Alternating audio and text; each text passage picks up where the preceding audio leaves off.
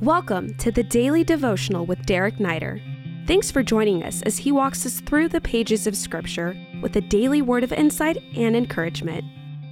Hey, good to be with you today. We're in verse 24 of Acts chapter 20. If you have your Bibles, go ahead and crack that Bible open, and uh, we're going to jump into God's good word today. Let me pray for us. Father, thank you. God, thank you for all that you do and have done, and you're just so good to us. I pray that you would really uh, help us to be all in as a response to the cross in Jesus' name. Amen. Paul says this, but I do not, verse 24, account my life of any value, nor as precious to myself, if only I may finish my course and the ministry that I receive from the Lord Jesus to testify to the gospel of the grace of God. Now, um, Paul is heading back to Jerusalem. He's really purposed in his heart um, that he needs to be at Jerusalem. He wants to be there for the feast of Pentecost. And um, so he's making his way back. He doesn't stop in Ephesus because he knows if he does, he's going to get stuck there for a while. So he goes to Miletus, which is just south of Ephesus, and he calls the elders, the leaders of the church there. Um, and you know, you can read this yourself later. He has this amazing, deep, personal, emotional moment with them, um, and he pours his heart out. You know, in a couple of different ways. Um, we're going to see in just a minute. But as he's pouring his heart out, um, he acknowledges that the word so far that he's gotten is that when he gets to Jerusalem, it's going to be tough. You know, there are people who are like Paul.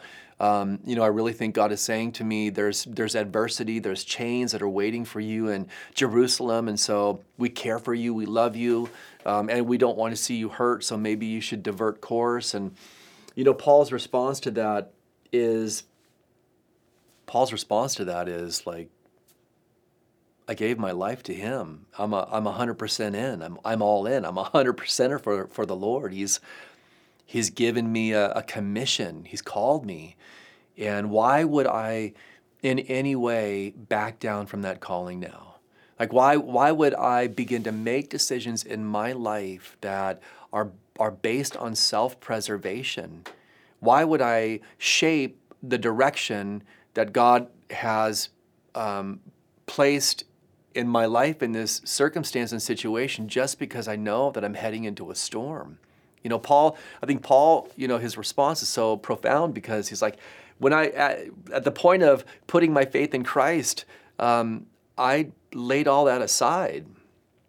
I laid all that aside. When Paul says that his life doesn't have value, he's not saying that God doesn't value his life. You know, Paul understood that his value came from being made in the image of God and the sacrifice of the Son and not his religious works. If anything, Paul understood he had great value.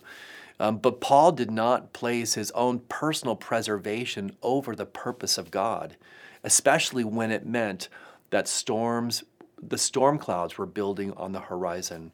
Paul's like, listen, I've never, since I've been saved, I've never fled from difficulty if in fact God was directing me in that direction.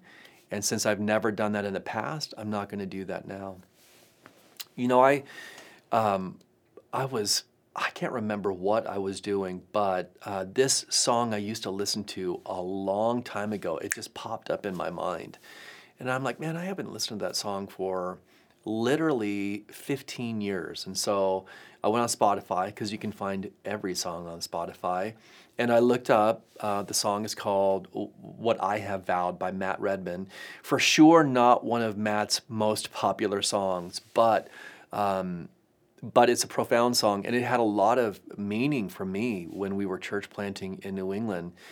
And, you know, um, in it, he basically says that he, you know, is going to keep his vow and be faithful to the Lord until death, right? Like that's that is the purpose, that is the goal, that is the drive to see it all the way through, you know, to to be faithful to God, you know, to be able to stand before him one day and, and hear the words, well done, good and faithful servant.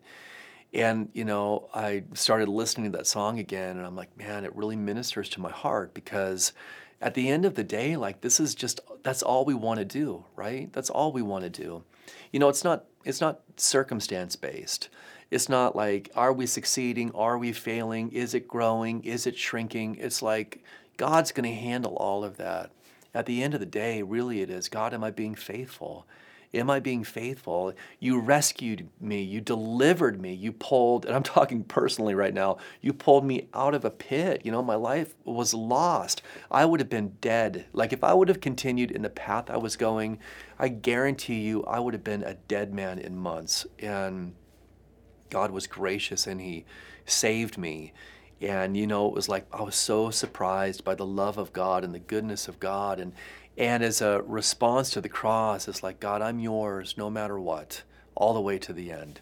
And sometimes we need to be reminded of that. I want to encourage you today, like that's what it is as a Christian. You know, it's being faithful to God. It's not about it's not about fulfilling our desires or preserving our lives or protecting ourselves or what's in it for us. It's just about being all in for the gospel of Jesus Christ. And you know what? When you're in that spot, He handles the rest. God bless you.